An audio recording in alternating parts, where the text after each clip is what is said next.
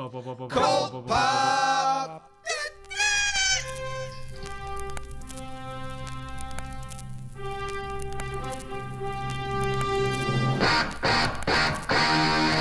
Oh, I got a live one here.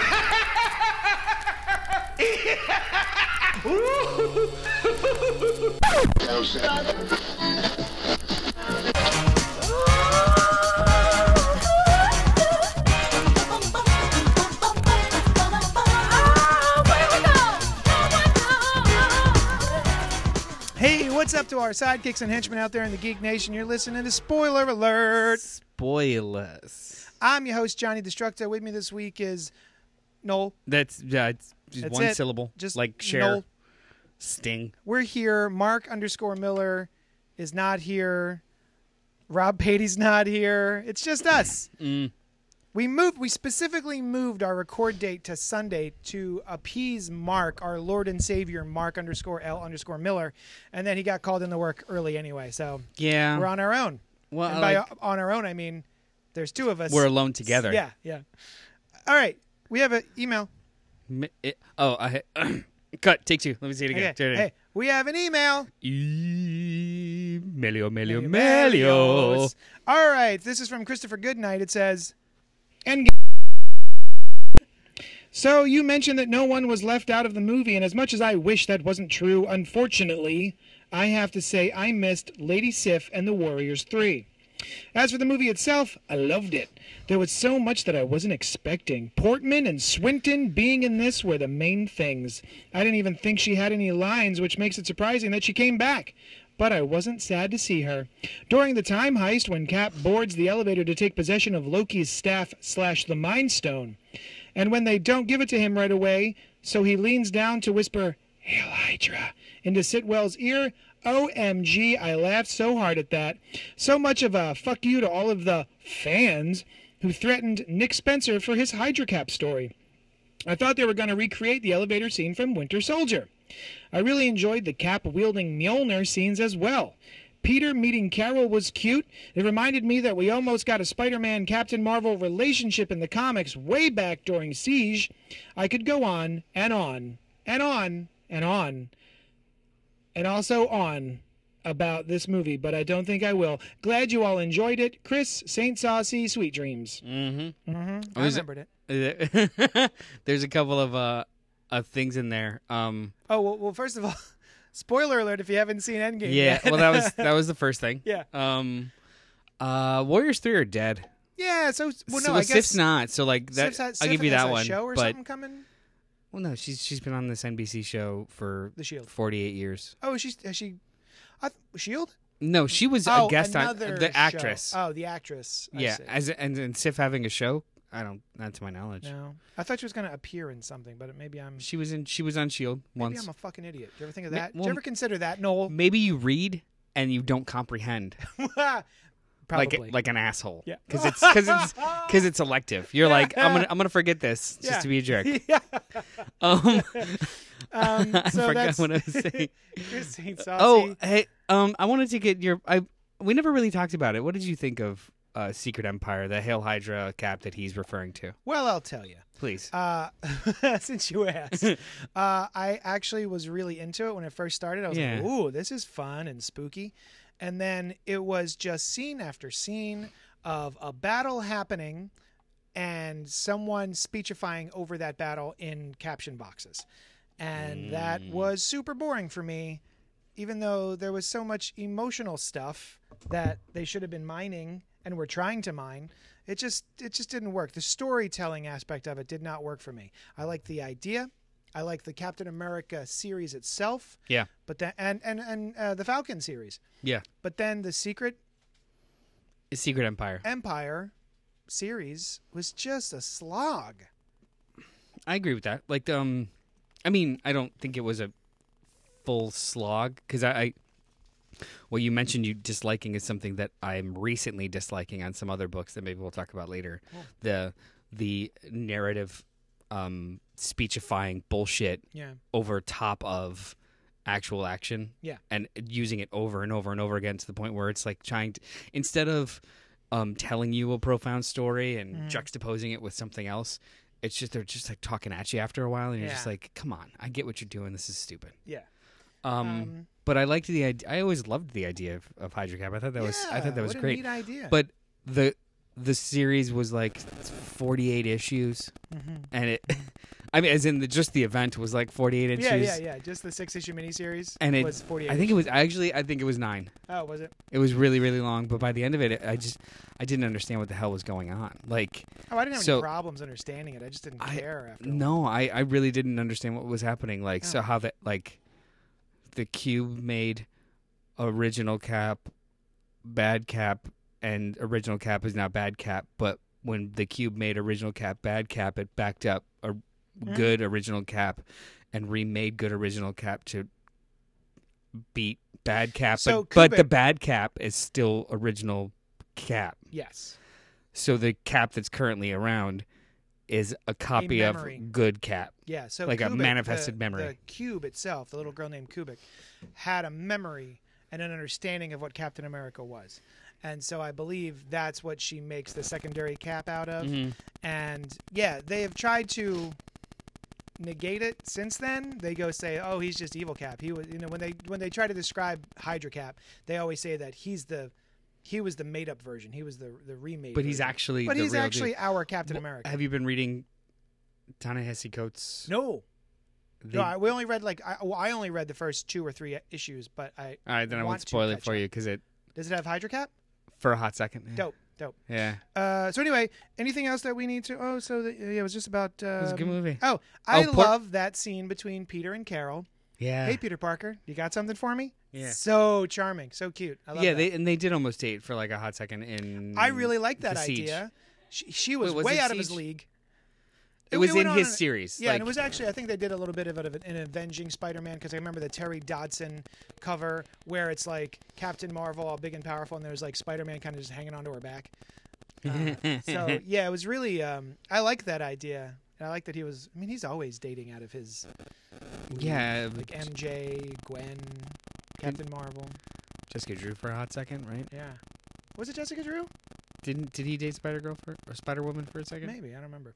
Uh, he's Anywho, dated everyone. all right. Thank you so much for the email, Christopher Saint Saucy Sweet Dreams, and then. Oh, Natalie Portman was not actually in the movie. No, that's what I was wondering. I was like, did they hire her just to wake up from her pillow and walk? No, it was Yeah, it, it was, was it was unused leftover- footage. yeah. Yeah. That makes sense. Uh, apparently, she did do some voiceover. She did the voiceover of that woman handing her like Oh, clothes. nice. Yeah. Nice. Uh, he's got one more email for us. Eric O'Grady was a member of Thunderbolts during Siege. Oh, okay. He was part of the team sent to steal a weapon from Odin's vault. As for all that other stuff, I can't comment on it because I don't read Marvel. Because I don't read Marvel. But you did. You literally just you just wrote us an email about okay. I tried to get you to review something other than a book from the Big Two, but alas, you decided once again to review mostly books from Big Comic Book. Corporate sil- corporate shills much, winky face? I was all set to be mad about you not reading my email for this episode, but I guess I didn't send one three weeks ago when you last review, reviewed comics. I did send out one about the Endgame podcast, but I guess you didn't talk about that in the. Jeez, he's just commenting on his own email. so much sass. too. Which is fine. I mean, it was okay, but it was no Aquaman or anything. Oh my god, are you still talking about Aquaman? Chris St. Saucy, Sweet Dreams. P.S. What books are you excited for from Free Comic Book Day 2019? I'm not really looking forward to anything but that Constantine Funko Pop. I do Oh. have. I've got two of those. so to retort, we actually did review a lot of books that weren't of the big two last week. Also, we read Punk Mambo. I didn't like it, and I actually got to veto it. So if you want to be mad at anybody, you can be mad at me because there was there was like seven books that were really enjoyable last week, and we wanted to Yeah. talk about. So one so of we the, dropped it. One of the unwritten rules of this podcast is that if uh, the three of us or however many people are on the show, if we all agree that we don't like a book, we read a book and we don't like it, we don't review it. Well, also too, if it's it like so, it's if something is if that if that was explicitly the case, though, it, we would never disagree on anything on the on the podcast, and or always talk about how everything is amazing. It's more along the lines of if it was good, bad, something to say or not. So usually, if we skip over something that we we all collectively read, it was just like it was uh it was fine, but it was it was just it was fine like everything else, or it was really bad, and it, I just don't even have anything to say. Like it was. it's usually it doesn't spark a conversation, Yeah. so we don't talk about it. Exactly. Not necessarily And I don't good or bad, but just we don't want to talk about it. And I also I don't feel comfortable just shitting on a book. True. All and three of us having a shit fest. I don't want to do that. I also like that he's giving us sass about not reviewing the anything besides the big two. But like for a while there, we were pretty much before you before you were on here, Noel. Yeah. We were pretty much like a Valiant podcast. yeah. we were so uh, on the nuts of Valiant. Uh, anyway, thank you for your emails. Sweet dreams. Age of X Man, Prisoner X number three, written by Vita Ayala, uh, with art by Germán Peralta. I actually did it, Noel. I read an issue of Age of X Man, even though I said I wasn't going to be doing it anymore. How'd you feel about it? It was pretty good. It was fine. It was fine. I don't. I don't care. I do. I, I like a good prison story though. So I think that is the hook that has brought me in on this particular title. How are you feeling about it? this series specifically, what was what was uh, proving to be the most interesting was was Bishop, just because he was the entry character. So like following him, he is in 24 pages of this book. He is in one, um, and I don't. I don't immediately recognize everyone in their jumpsuits without their costumes. So we're following Honey Badger, right? Yeah. Who is uh, Laura's sister, X23's genetic Clone, yeah. clone sister. So there's her, and she's in the same outfit as Moonstone. Moonstone, Mm-hmm. who we're also following, but is doing something different. It's it's the the this issue plays out like a bunch of fragmented sentences, Yes. and I was getting a little frustrated with it, and especially when, um, so the two the two separate storylines that start to converge, which is Moonstone and and Honey Badgers, and then all of a sudden these two like fragmented sentences are interrupted themselves with a break a breakdown by well like a, a quick memories of of beast but then a complete breakdown of lorna who or polaris who i don't remember i don't completely remember her being in the series before maybe just like side panels or no one talks to her or mm-hmm. something she has a, a full-on meltdown and remembers a bunch of realities and and then they lock It's her up It's a nice two-page spread, by the way. I oh, like yeah, it's beautiful. Looks nice. Yeah, I like the art in this book. Um yeah her her her manic look especially her eyes are just really Ah. really done really really well yeah, yeah. but um Even this one Yeah, that's what I'm. That's the one I was looking at. Yeah. Um, I don't know what page it is, doesn't matter. but um, it's the last third of this book kind of sets up something interesting, but it just takes two thirds to really get to that I, Mhm. I don't care about. Um, this idea of willing participants and to make this work, it's got to be something crazy, and then you have a last page reveal of Well, we've been this whole series. We've been hearing, or Bishop has been hearing laughter, Mhm. and he can't quite place where it's coming from, and no one else really seems to hear it. And I think what we found here at the end of this uh, issue is that Legion is the one who's manipulating everything, uh, doing some of these sort of like reality ripples, if you will. Yeah, uh, Mr. Haller, David Haller, um, is is so it didn't really hit me until now that he this character is like essentially the the antithesis of of X Man of Nate Gray. Oh, okay. Um, which at least that's how it feels like they're setting it up. Mhm. He's uh, uh, Legion is stuck in this prison, um, and in this world that Nate Gray has created, this world of, of facsimile and and lie, um, Legion seems to be doing the only thing that he can, or and not even in an altruistic way, just as an anarchist, Mhm. um, like you know, flicking stones in the in the lake of Right, like right. playing with these prisoners, showing them their actual realities inside of this. So it's it's kind of a cool idea. Mhm. I almost wish that it wasn't a surprise or a reveal, and it just was the whole time you know that's happening. So like as a user, you know, or a viewer, you know that's happening. I hear what you're saying, and I disagree with it. Fair enough. You're wrong. Oh, wait. Do you mean I'm wrong, or do you mean you're wrong? Yes. You might be wrong. Um, I may be crazy. God damn it. um, so yeah, I like that it's a reveal because I like the myster- mystery of it because that's the the thread that's been keeping me going this whole time is like, well, what's really happening with the laughter and all this other hoo ha and ballyhoo. So no, I, I like this. I like this reveal a lot. I don't really get. I just, I just would just just stop it. Marvel would just stop it with the hair. What is it with Legion's hair? it's it's psychically I hate it. Up. I hate his hair. I hate it so much. it's like a weird kid and play thing for a while, and oh then God, there was like there was a band, there was a new metal band, and they have. Uh, if you go to the Return, I think it's Return of the Joker, Batman Beyond DVD. There, there's a video for this band, and uh, you know they're singing from the Bat Cave, and they've got all these bat outfits on, and the lead singer has hair just like this, and that's all I think about when I see Legion. Um, Keep talking. and it's I'm, it's just the worst. So me and me and my friends had like inside jokes about it for years about that particular band on the, the Batman Beyond soundtrack. But oh do you see my him? god, I see it. isn't it wonderful? What's The- the name of the band? Mephisto Odyssey. Mephisto Odyssey. Yes, yes. Uh, I don't know Sweet if Christmas. they. There's something else, aren't they? the name of the song is called Crash. Yeah, yeah.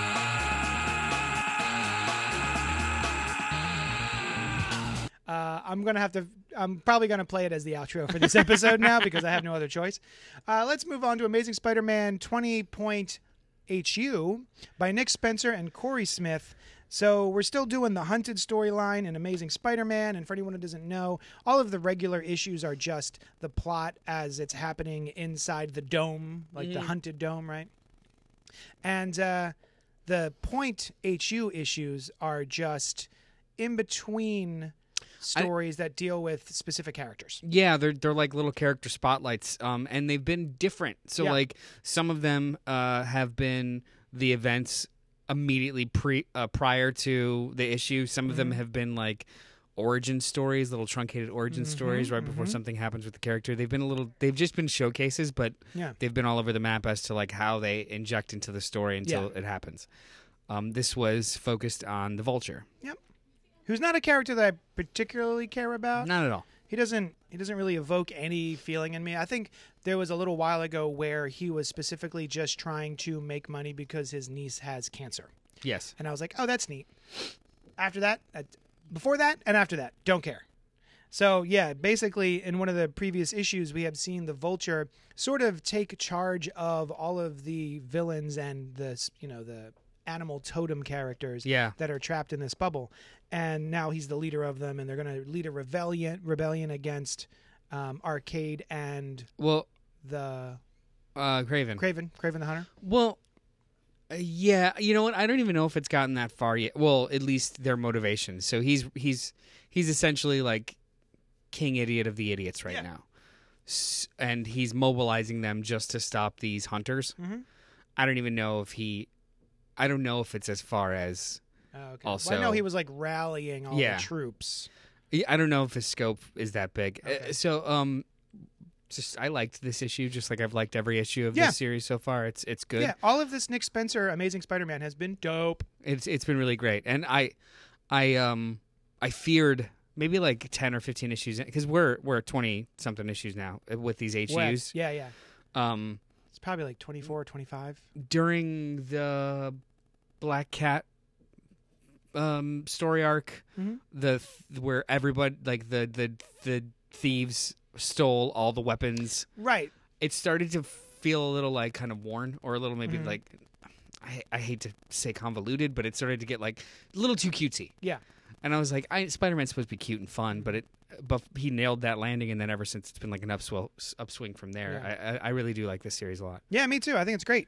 Uh, and actually, normally, uh, I am one to hate on point anything issues, but these are actually adding something. Each one is adding a particular element to the story that we don't get from the main story. So, uh, I also I'd rather have a, a point a point issue than maybe a mini series that goes along with it. They, they could have had like a hunted mini of like five different one shots. So I'm glad they didn't do that. I'd rather have the point issues because then you're still, I can still in the store. I can still put them in the Amazing Spider-Man uh, stack. Well, also too, like it doesn't, it doesn't, it, even though it becomes, it, it, it arrives in between issues of the storyline. It doesn't destroy the momentum of the storyline, which is something that I feel is happening on the you know distinguished competition when it comes to uh, Heroes in Crisis. Mhm.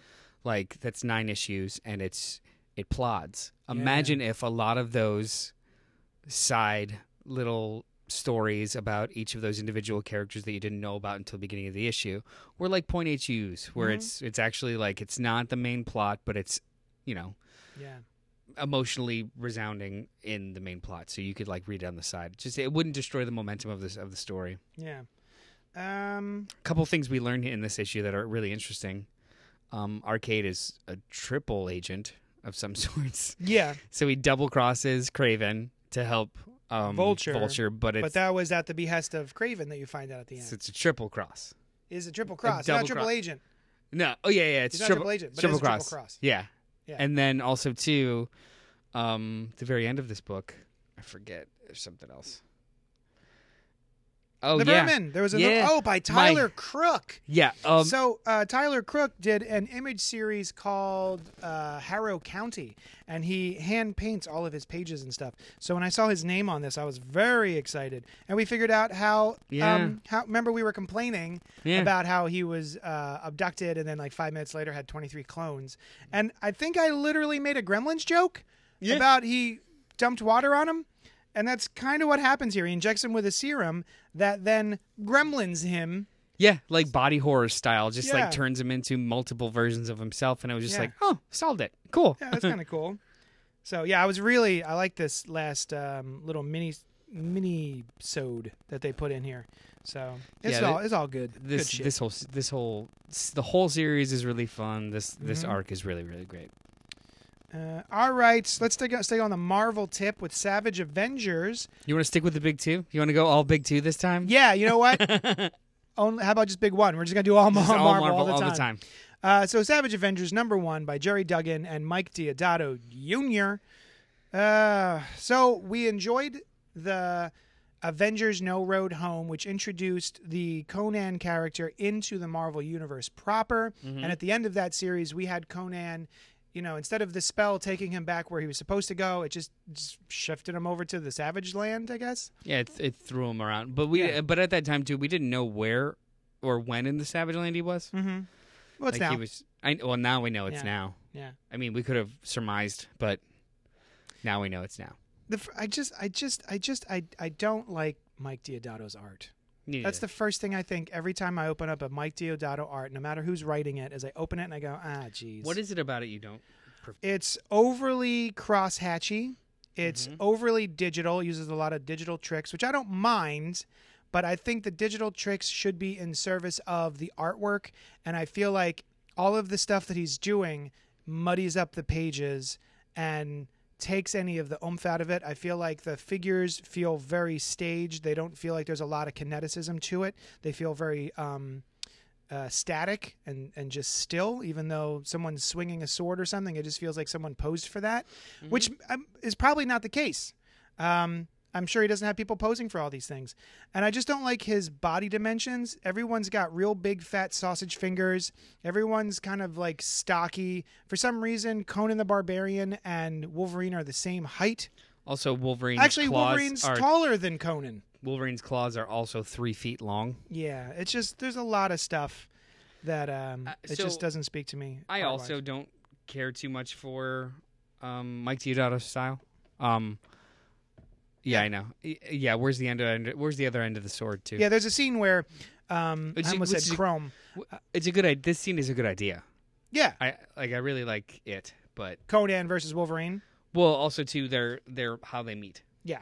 is just kind of funny. Yeah, they're both fighting hand um, ninjas, and then uh, he's Conan is basically just on a killing spree, Mm-hmm. swinging his sword at anything that moves, and then uh, off panel you see him swinging a sword at something, and the big reveal is that uh, Wolverine is standing there, and now he's just got a broadsword in his skull. Yeah. Yeah, Um, it- I'm not. A, I'm not a giant fan of Mike Deodato. Like, um, es- but I especially don't um appreciate his style when, depending on the book. So Mm-hmm. when he would fill in an issue of Avengers, it felt weird Mm-hmm. because his style is very. Uh, it's it's evocative of very muddy, dark, yeah, um, nefarious, kind of just like in the shadows type of stuff. And then he would do like a main issue of of Avengers or something, and it just it felt dirty in Yeah. a weird way. Yeah, no, yeah. but when he but when he was when he would do an issue of Dark Avengers, Mhm. felt all right. It was fine. Yeah. That's kind of how I felt here. Like this is not really my cup of tea, but it didn't distract me like it usually does Mhm. because this is actually a, a kind of a nasty story. I am always distracted by Mike Deodato Yeah. art. I'm always thinking more about the art than I am the story. Um, but I do agree with you, bless you. I do agree with you that if you're going to put him on a book, Yeah. this one makes more sense. And it's you know what's funny. I also don't like David Finch, Yeah. but I find myself going, "Ah, I wish David Finch drew this one. Yeah. He drew the cover, Oh, did he? Yeah. He drew. Well, there's like 72 covers. so. Oh my god, what- he drew the cover. I thought he was um DC. So what'd you think of this issue? I didn't hate it. Okay. Um, I, I I appreciated that that it was um like I said I appreciated that it was nasty. Mhm. It had a parental advisory. I did really like the the meeting of Conan and Wolverine and Uh-huh. how they how they squashed the fight. Well, They- after after like seven pages, they squashed the fight. But they they do it. There's a a lot of pages of these two just going at it. You'd expect that though. Yeah, that's true. It's it's They're two both, immo- like- two immovable objects. yeah. Um, also, I don't necessarily understand the abilities of Conan. Right. He's just a dude, right? He's he is a just I He's mean like strong. the greatest warrior, but that's cool. I mean that's fine. right. But but he gets slashed in the face. He doesn't seem to bug Yeah. him too much, and they fall off a cliff together And then through he just a building. yeah, and, then he he's- just drinks he's- beer, and now he's better. Yeah, and he's just as like, you know, imperme- impermeable to damage as as Wolverine is. So I, I whatever.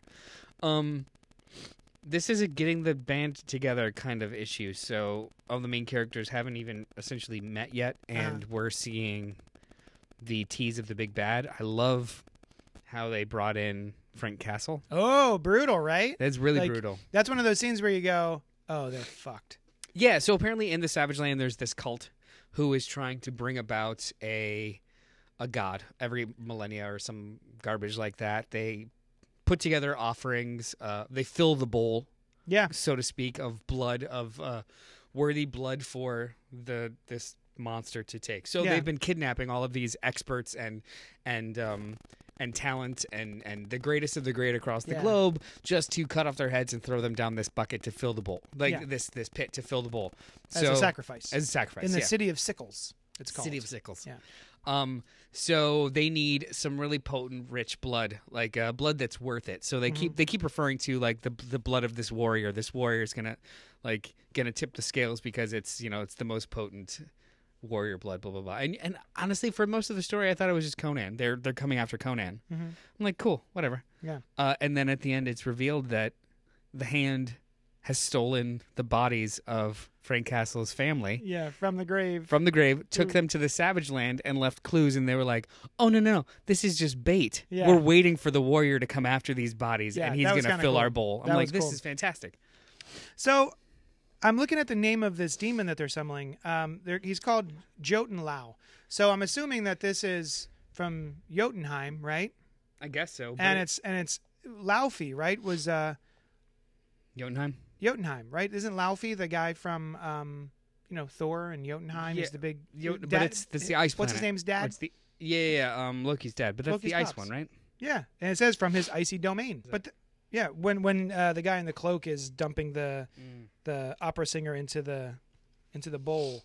So yeah, his name is Jotun Lao. So my my biggest questions of this series thus far is the character design. uh, They show you like a flashback of this giant monster. Mm-hmm. Character design looked very Venomy. venomy. Yep. And, we also got a glimpse of Venom in this issue. Yeah, he's in a hanging cage Mhm. above this temple, and they don't make they don't even make reference to it in dialogue or text. Yeah. it's just in the back of a panel. Uh, a caged up Venom is. And if he is- didn't have his little tongue hanging out with the red, I Wouldn't wouldn't, even noticed him. Yeah. yeah, so I, I wonder too where this all falls, Yeah. Just in general, where it is because in the actual Venom series, he's he's kind of like lobotomized and hardly even a part of Eddie. Yeah, I don't know. and they have the whole god venom stuff mm-hmm. the or the null is it Yeah. Knull? Knull? Noel? Null? Yeah. K-N-U-L-L? Noel. Me. Yeah, it's you.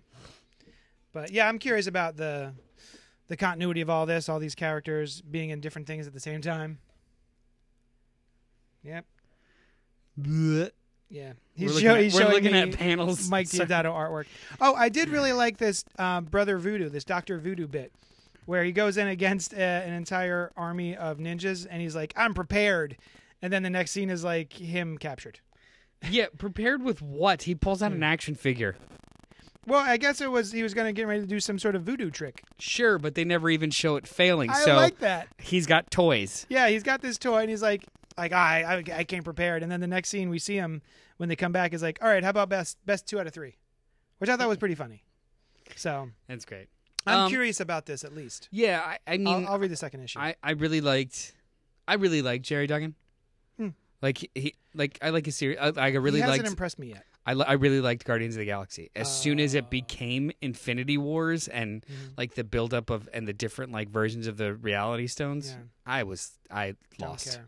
So I it's hated Infinity so he's got he he apparently has to me at least he has this sweet spot of like keep it keep it tight, keep it together, Mm-hmm. and it's a really fun story. As soon as you become way too ambitious, it starts to lose any kind of resonance. So I, I'm hoping maybe this falls into that like that sweet spot of just like good stories with a handful of characters. with a little bit of bonkers to it. yeah, Yeah, yeah. I'm, I agree. No, but yeah, I haven't read anything by Gerry Duggan that made me go, "Oh, I need to pay attention to this guy." Like Donny Cates is a guy who took a while. I kept hearing the name bandied back and forth. I never really paid any attention until Thanos wins in the Venom series, and now I'm going, "Oh, well, you know what? I see a Donny Cates book. Maybe I'll check it out." Gerry Duggan has not gotten me to that entry point to his work yet. Fair enough. Yeah. Um, Year of the Villain number one. It's so basically a quarter issue came out about was it last week? No, Is it this week? it was right for- before Free Comic Book Day. Yes, yes. And so this is a primer for the DC universe of what is going to be coming our way for this year of the villain. And uh, we've got it written by Scott Snyder and Brian Michael Bendis with James Tynion in the fourth. And then art by Jimmy Cheung, Alex Maleev, and Francis Manapul. Now that is a good that is a good bunch of art. Um, I, I was giving Alex Maleev or Maleev or, or Maleev a bunch of that guy. I've been Alex giving him a bunch of shit, right? Because I felt like, much like Deodato, it was very digital, a little overworked. It felt a little static. I don't know what he's doing now, but his style has been shifting ever since like the Daredevil series that he did with Bendis to now. There's a dramatic increase. Uh, for me personally, I really like looking at it now. Before I was having trouble. So This is this is the, the so this is the second. Are we just gonna skip to the second? I'm sorry, I shouldn't have skipped to the second story, but you're flipping through it, and I'm looking at Maleev's art. So, Oh, that, so it's my fault. So it's cool. Yeah, it's my fault. Pretty much everything is. um, let's start with the first one, Doom by Scott Snyder and Jim Cheung. Go.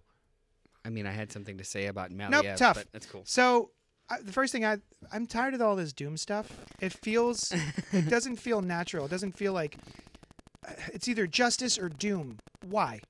Why are those the two words you're God, using? I wish I wish I are you are you still reading Justice League? no.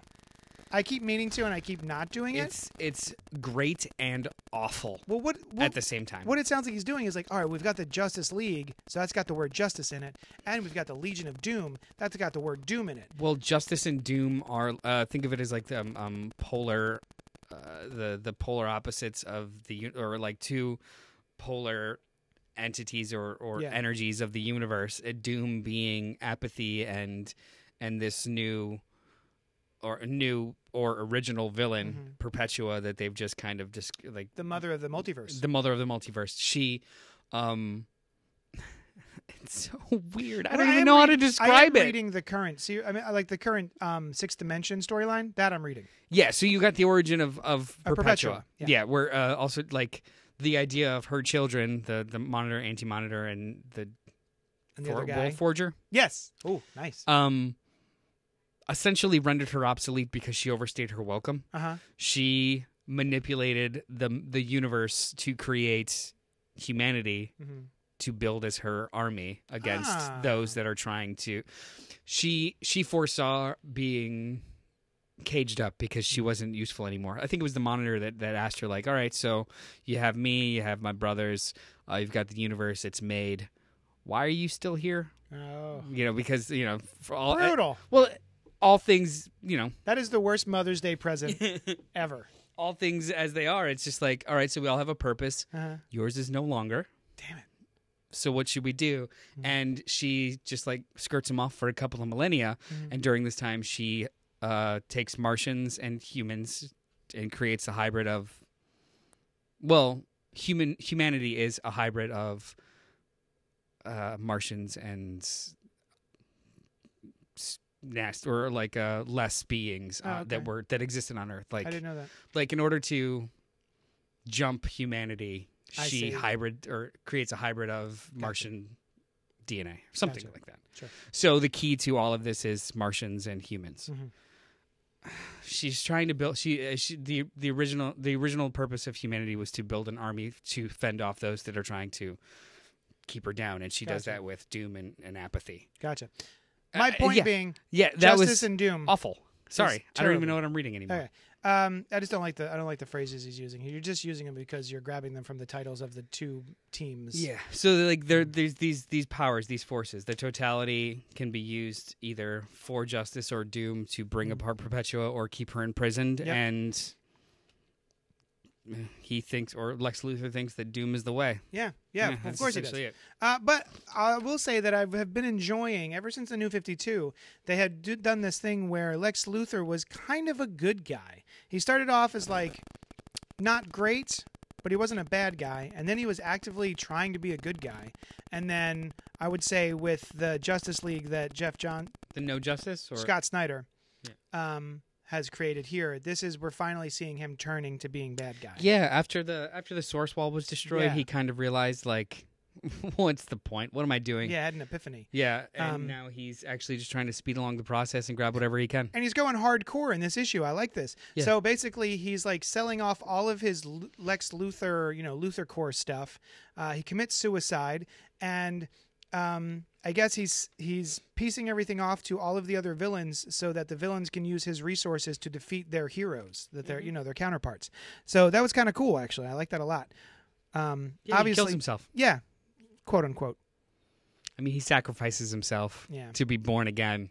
right by Perpetua. Yeah. She's got a little. Uh, he's he's floating around in a I- little jar. I, I think he's going to be. It seems uh, the way that they're setting it up. It seems to be so. Her her work was interrupted, creating the, that army, Mm-hmm. Yeah. that soldiers. So I think he is going to be her like prototype, Yeah, like Martian human hybrid it's kind of cool. soldier. I'm into So- it. Well, Lex Luthor, no more. It's going to be Yeah. this weird dude.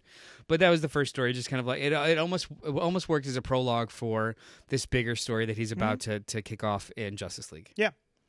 And then the second one uh, has to do with Batgirl, Green Arrow, uh, Merlin. Merlin's trying to do the same thing. He's trying to get rid of, you know, he's selling off his company and he's trying to escape because he's like, shit's about to get fucked. Yeah, the way that these two are um, connected thus far is Amanda Waller was in the first one. They just try and take all the secrets from her. Mm-hmm. Yeah. But at the same time, in the Superman books, Bendis is uh, clearing the deck of all these different organizations Mm-hmm. like Argus and and Star What? Labs? was it was Star Labs I'm one of them? I don't know. I don't think so, uh, but no. I think it was um, Checkmate, um, Oh, Spiral, uh, the other one, DEO, Gotcha. DEO, DOD, D, D, no, the DEO. You're right. DEO. Department of Extraordinary Orgasms or something. Yeah. Yeah. Oh, um, Why would you get rid of that that organization? This is the Alex Maleev that was doing that uh, for me incredibly underrated, infamous Iron Man series. Oh, that was good. yeah. Yeah. This it, like you're right though. He he has in a weird way almost kicked it up a notch, Mm-hmm. especially for the work that he does for uh, mainstream comics, and Yeah. this is indicative of that. But it really was something that started back when he started doing You're right. um, Iron Man. You're right. Yeah, it was really good. Yeah. Um, so and then we've got this secondary story where basically we've got who do we know the name of this guy? Who? The guy who kidnaps Batgirl This and tries to supposed to convince be- her to This is supposed to be the beginning of the, this this dude, whoever this dude is in this creepy as hell mask, is Leviathan. I don't know. I, I think he's supposed to be Leviathan Okay, sure. or she.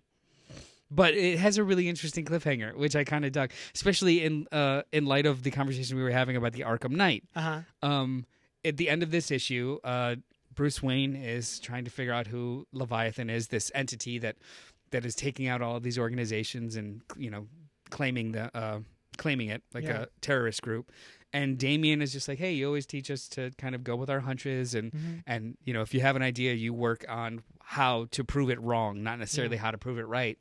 Um, so prove to me why Jason Todd is not Leviathan. Yeah. because all the like everything fits about it, and I was like, he's fucking right. Yeah. Yeah. Well, I also really like. There's something about that dialogue that I really like. So Damian's talking to Bruce, and he goes, "You know how sometimes you get an idea in your head, a detective's theory, and you can't shake it until you can't prove it wrong, or until you can prove it wrong, and until then, the idea just become keeps becoming more and more real." Yeah. Yeah. I, I- there's something about the way he presents it. Uh, there's, I like the way Bendis writes. What I'm and it what I what I thought was kind of interesting too, or what I didn't understand when this started, I thought it was going to be a Superman uh, event. right. It appears to not be. This Okay. is a detectives event. Mhm. So like, you've got Oliver Queen and Batgirl and Batman and and in this even in the solicits even it was like the question and stuff. Yeah. So I it makes me start to wonder like what's going to actually happen with the Superman books during the course of this event. Mm-hmm. Yeah. Like, yeah, it's just it it it feels um it feels old school fun. Yeah, I think I like Bendis it. is a welcome addition to DC. Agreed. Yeah. We got a third story here, and this one is by James Tynion IV and Francis Manapul, uh, another artist that I really like. Um, and this is basically touching on what we were saying earlier about we've got Lex Luthor, we've got, um, what is her name? Perpetua. Perpetua. She's got a solar system for a necklace. Yeah, and whatever. And the Batman who laughs, they're still trying to make that a thing. Yeah. Um, I do. This this whole uh, this is the only piece of this comic or this twenty five cent issue that actually has to do with the quote unquote year of the villain. Yeah. The other two were short stories about other series. Um, it seems that just like how uh, the Batman Who Laughs is slowly infecting and changing our Batman Bruce. or yeah. Bruce, or if it is if it even is our Batman, we'll see. um, he has apparently, or at least it seems as though he's infected uh, five or six other members of the DC universe. What? Yeah, Where think he see that? that's what that's what you what they're talking about, getting at. Willis? Or did I read that? Willis, what are you Did I read that to? in here? Or did I, oh, I'm, I'm, it might have been in the back matter. It's in the back matter. Oh, I didn't read that. I read all of it because I do my homework. Um, so it feels almost like so the the course of this year, it's going to be sleeper agents, people people in the or, or characters and heroes in the DC universe that are turning Working bad, for Leviathan, or Turn- uh, or gotcha. um, him, Batman Who Laughs. I don't really know. Either way, they're turning bad. Some of them know it, some of them don't. Neat. And Bruce and Superman trying to find out who they are. Oh, that's kind of cool. So it almost feels um it feels like a Battlestar Galactica ripoff, but it's cool. Ah, there we go. Batman Superman number one. The bonds of trust and friendship between the world's finest heroes are tested as Batman and Superman unite to uncover who's already been infected and twisted into a dark multiverse version of themselves by the Batman who laughs. Cool. All right. Yeah. I'm into that. Uh, and the only so like they at the end of this book they kind of show you each of the like each of the series that these are going to touch, and they touch on Batman seventy five, Batman book, the Batman book where Bane is the bad ma- the bad guy. City of Bane. Maybe they'll start telling a story again because. I, wanted to rip my face off reading Yeah. Batman seventy this week that we're not going to talk about. 70 was that still part of the nightmare? It was the end of the nightmares. Like Uh-huh. it's supposed to be real now, but the whole issue was a poem or Oh, a story. Did you read it? No. It's a poem or a story. Batman waking up and in in like cutscene fashion beating up everyone getting out of Arkham Asylum while it's overlaid by like the Text. voiceover of someone re- reciting a, a, a effing don't like. Odysseus poem. I'm tired of it. I'm tired of it. Tell me a story. It all feels a little like you're just trying too hard. It's, it's self-important. It's indulgent. Yeah, I, I'm yeah. really tired of it. I, I want I want a story that's actually just like people talking and and Mhm. it being revealed, not constant narration. Yeah. Sorry. I think the only story I really like by the Tom King Batman is um what was it? Uh the War of Jokes and Riddles. I never read the War, War of Jokes That and Riddles. great. I I, I jumped great. on after. I jumped on like the handful of issues after Yeah. and into 50. I'm gonna But I let you keep reading this and you can tell me if it gets good again. I did dig um right after she dumped him at the Uh-huh. the the Lee Weeks Yeah. and court. oh, the court one was pretty good. That was good That was because it didn't have anything to do with That was anything good. else. Uh, that it was was an actual one. story. Yeah, you're right. Uh, all right, moving on. Deceased number one from Tom Taylor, Trevor Hairsine, Stefano Gua- uh, Gaudiano, Gaudiano, and holy cats, James Harren. James Harren is one of my current favorite um, comic book uh, artists. I've been following him on Twitter and Facebook and all that other junk. And uh, he did a book called Rumble. I want to say for maybe Image, and uh, I just love his art so much. It's so great. But uh, I, you know, I saw when I was flipping through this, I was like, oh, it's that's that's that guy who looks like James Harren. I can't remember his name. It was a little bit. Oh, J- Daniel Warren Johnson, who does Murder Falcon. and then I went, oh no, it's legitimately James Harren. So I was very excited to see him. But uh, anyway, we basically have a horror movie set in the DC universe. This is my favorite book of the week. I loved it. It's very simple. Uh, it, it's nothing like a Tom King book or a Heroes in Crisis book. Um, which is all was that also Tom King? Yeah. God damn it. We're, we're So, just, this is the yikes. Tom King hater podcast. I didn't mean to, but geez. I So yeah, basically we've got Mr. Miracle's great. Oh yeah, and the Vision, and the The Vision was great. great. Yeah, uh, Darkseid finally gets a hold of the anti-life equation, but through uh, miscalculation, he fucks it up, and it and it Yeah. morphs. It- it's like a virus, and it and it sort of all it uh, adjusts itself, right? Yeah, he um uh, in order to take the anti or he, the rest of the anti-life equation is inside of uh, Cy- um, cyborg. In order to get it out of him, he captures Death, who's the black racer. Yeah. Um, and tries to kind of connect the three of them together, but he ends up morphing the virus, Yeah. putting it inside of, of Cyborg, and then becoming infected himself. And then yeah, he corrupts it. And this page of uh, Darkseid scratching at his own face, and his head is just crumbling. He rips his own scalp off. It's so good. Yeah. It's look at this battle. It's insane. James Harren's a fucking beast. I I loved it. Uh, he's yo, he's so good. He's up him and um, Sean way- Murphy. The way he drew Desaad too was just Mhm. disturbing. It reminds me of one of those demons from Desaad, Demon sorry. Night. Yes. Demon Knight. Yeah.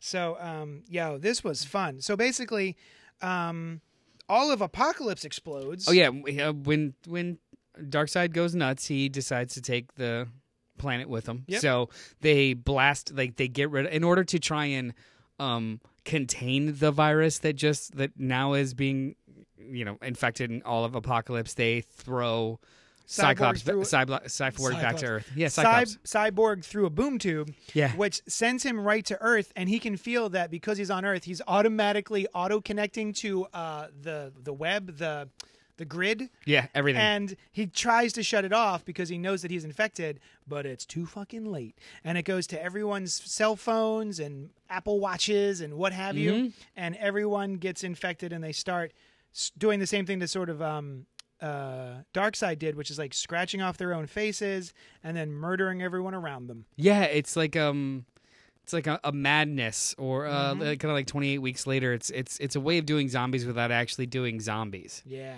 Um, it's fun. It's definitely like 28 Days Later, Yeah. or like not quite as bad as Crossed. I'd say it's in, in between 28 Days Later and Crossed because they definitely do some self damage first. hmm Um, but god damn it! Oh, and then Batman getting ripped to pieces at the end here by Nightwing. So this this definitely Hmm. feels like um, so I wasn't. Sh- uh, they do get infected via bite as well as. I think they mentioned, yeah, they mentioned it, Yeah. and you can either like your brain gets infected first, or you do by touch or, or by skin, and then or bite or, or yeah, coupling the digital with what appears to be an aggressive biological blood to blood transference. there you go. Gah! So It's so fun. I love this book. I, I th- this is like a obviously this is not the real Marvel uni- or a, DC? DC? universe, No, it's not. but obviously. uh, it feels like injustice. It feels like like the OG Marvel zombies. Yeah. uh, Well- where anything could happen. So yeah, someone said that too. That, uh, maybe it was you uh, on a different. Uh, we were talking, and you said something about We don't talk outside of this. zombies, unless there's a microphone. You don't talk about that. So, um, but I said the Marvel zombie stuff is way too silly for me. I, I- I just didn't care about it. It was a, it was a cute, fun little thing. Like even the name Marvel Zombies was a pun, Yeah. so I thought that was kind of cute. But this is very serious. This Oh, is yeah, this yeah, is yeah. a horror movie. Yeah. And uh, I don't think I've seen anything like this from DC. Have I? Something That's that's, this brutal and Well, Injustice was incredibly brutal, but not in a horror setting. yeah, Yeah. That was just a what if gone off the rails, like a Elseworlds But wildly off the Yeah, rails. yeah. Like it starts with the murder of Lois Lane of Lois Lane By Superman. But yeah. so badass. So it's it was just as yeah. awful. Actually, is this also John Taylor? This is Tom Taylor. Yeah, same guy. Same guy. Yeah, Yeah. yeah. Okay. But yeah, this is my favorite book of the week. I think it's great. Trevor Hairsine is a perfect Yeah, where's he artist for this. I don't know. I haven't seen him in a while. yeah, it's been a bit, but it's That so good to first- see him back. that first page, that first splash page of the Justice League taking out Darkseid. Well, there's even that nice wonderful. little that nice little uh, bit of dialogue or monologuing here. It started with something like thunder. I don't know how else to describe it because it was a sound no one had ever heard before. It was the sound of uh, it was a sound of a Superman breaking the jaw of a god. Yeah. So great. It was a wonderful book. I liked it a lot. Yeah, super into it. Uh, yeah. Can you just put it on my list? That'd be great. Oh, I'll put it on your subscription list. Yeah, you got it, buddy. All right. Last but not least, we got Planet of the Nerds number one Are by. you- Are you sure you want to talk about this? It's not DC or Marvel. Oh, you're right. We should stop right now. Yeah, we only talk You're about right. the top we only two. do the top two. Mm. You're right. Anyway, thank you for joining Yeah. us on this episode. Of Well, I mean, you started, so I guess if, we, you want to do it. I Okay. well, like, well, okay. So if you listen to the rest of this, um, just know that we typically don't talk about anything that's not DC or Marvel. Yeah. we don't want to. Go on. Uh, so Planet of the Nerds. But that was a lot. That was a long, dipshitty bit, wasn't it? Uh, from Ahoy Comics, who I'm now starting to pay attention to, much like I said earlier, um, because they did Wrong Earth. Oh, Ahoy Comics does the Wrong Earth with Tom Peyer and Jamal Igle. And uh, yeah, so here's another interesting book. I think this is really cute. This is by Paul Constant and Alan Robinson. Basically, we've got a story of a bunch of jocks, a bunch of, you know, yeah. quote unquote meathead uh, 80s villains, 80s high school villains. nineteen uh, prime eighty four to eighty seven high school jocks. Yeah. they look thirty five. They Yeah. act like they're 12 Mhm. Super, super aggressive. Yeah. And this is actually taking, I don't know, when did Crocodile Dundee 2 come out? I want to say that was the 90s. Was that the Well, I- 80s? I, it was the nineties, but I Was feel, but it feels like yesterday.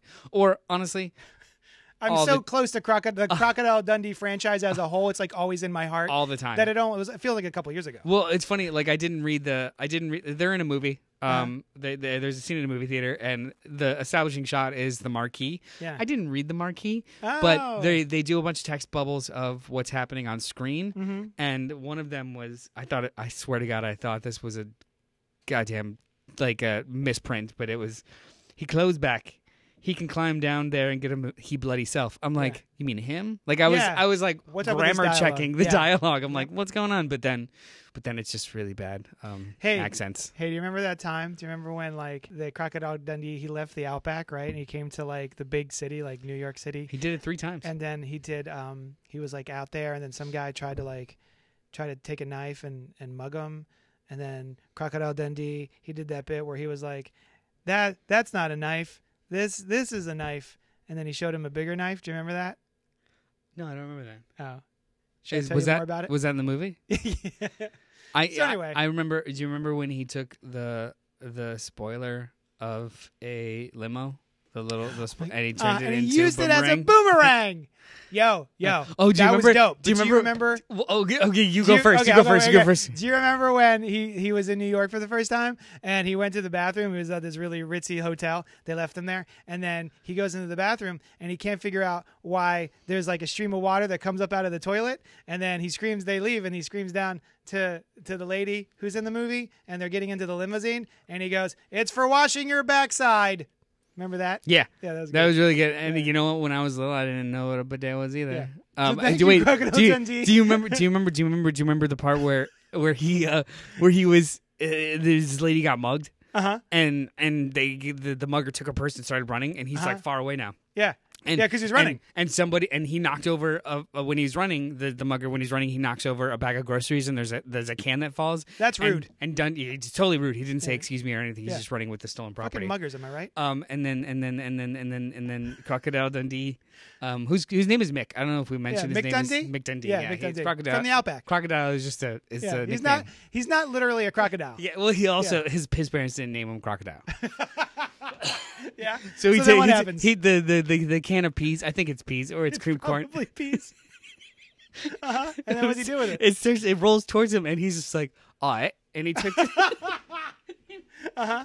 And he takes the piece, and the mugger's really far away, but he takes it and he chucks it, and he hits the mugger in the head Oh. from like 30 yards away. You know, you know what? It's anywhere between 30 and 300 yards away. I don't know. Pick a But he- number in between those, and that's what exactly what it was. So like 70. Yeah, seventy miles. 70 or 150.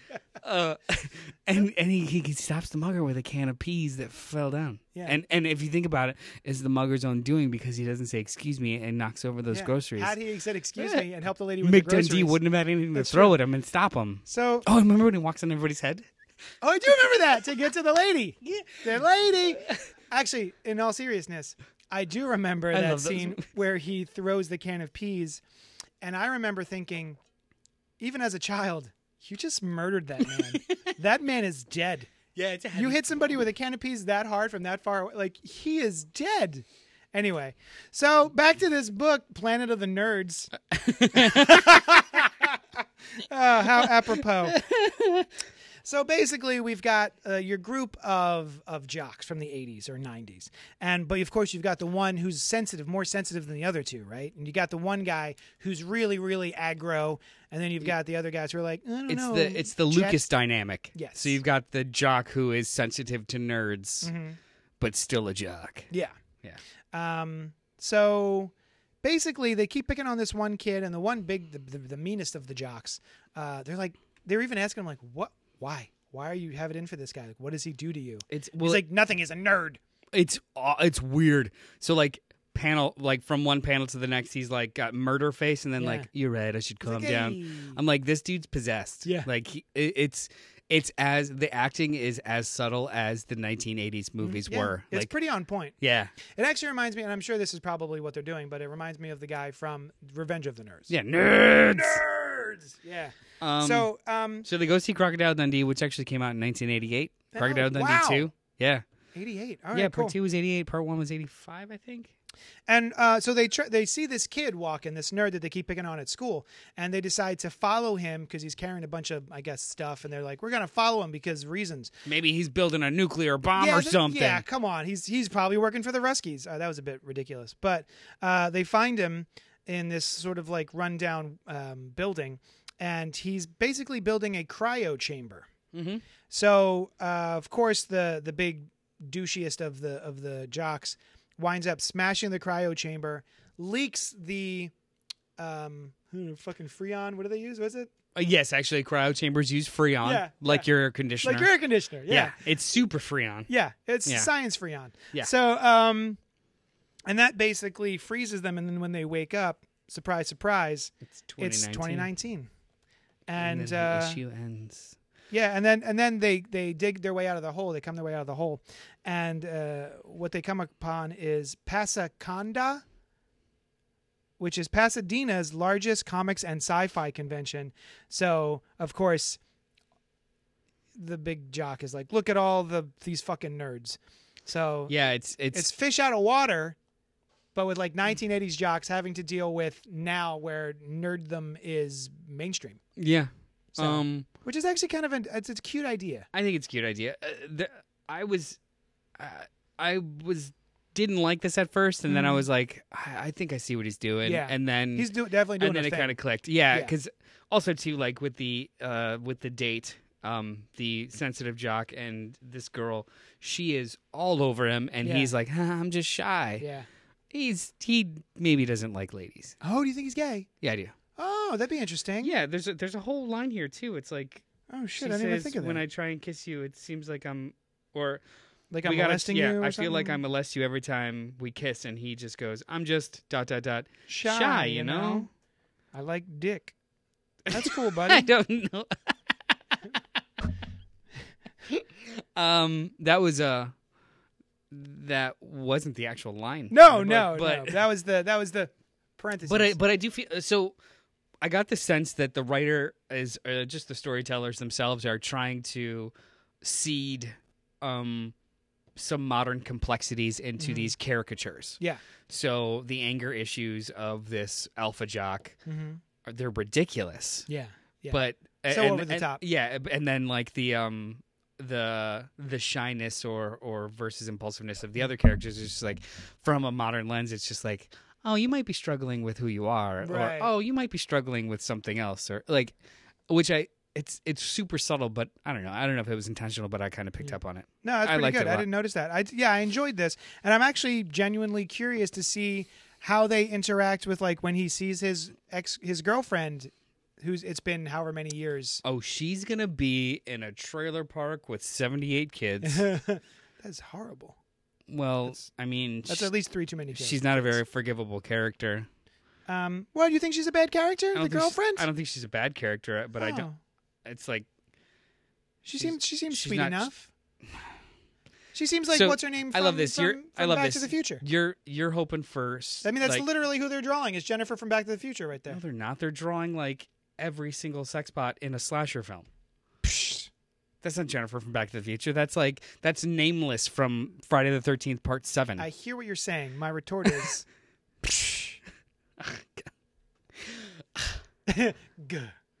Is that it? Are we Uh, done? She has a lot of hair. Do You got more to say? No, this was fun. This was unexpected. I wouldn't have read this unless unless uh, you guys Unless mentioned Mark it. And I'm us. glad. I'm, Yeah. I'm glad he did. Mm. Um, yeah, this I'm definitely going to read. Uh, Revenge or what is it called? Planet of the Nerds. Planet of the Nerds. Number two. Um, although I don't know, we probably won't talk Oh. about it on the show though because it's not one of the big two. There's, a, I yeah. This is this is. Don't get used to this. Mm. There is a weird backup story about the nerd and his I hate the sexual nerd. thoughts I about. hate the nerd. well, he's the villain. You're supposed He's to hate him. obviously bad. but he has uh, a weird fever dream about his salamander. Yeah, that was dumb. I don't care. I don't, Yeah. I don't like that bit. But I did like the beginning, the first story. Yeah. Are there any other parts of uh, Crocodile Dundee that you want to talk about? Yeah, man. The, I I love the score of that movie. Really? Yeah. Ding, chicka, ding, ding, ding, ding, chicka, I don't ding, remember chicka, it. ding. You got to play it. Oh. You got to play it at the end of this. Or No, no, I have to do the other one. What's the other? What was the other one? I don't care. M- remember uh, what. Odyssey, Meph- Mephisto. Mephisto Odyssey. No, I hate everything. Yeah. Um, crocodile. Um, go. You know, even though they're problematic movies, I think the two first two Crocodile Dundee movies are actually really fun. Yeah, I, I really liked them when I was growing up. All right. You can reach us. You can reach me at Twitter at JD's Hero Complex. You could read, reach Noel on Twitter. Uh, and Mr. Bartocci. Yeah. Nothing fancy. And uh, you can go to the Patreon. You can go to Patreon slash Johnny Destructo to give some money to the show. Help us out. That'd be great. And um, fucking, you can email us at cultpopgo at gmail.com or you can go to cultpopgo.com, click on the bright red banner, and leave us a voicemail, and we'll play it on the show. And we will, we will, it'll be like you're here hanging out with us. All right. Thank you so much for joining us. Mark, hopefully we'll see you next week, Miss you. and we will talk at you later. Bye.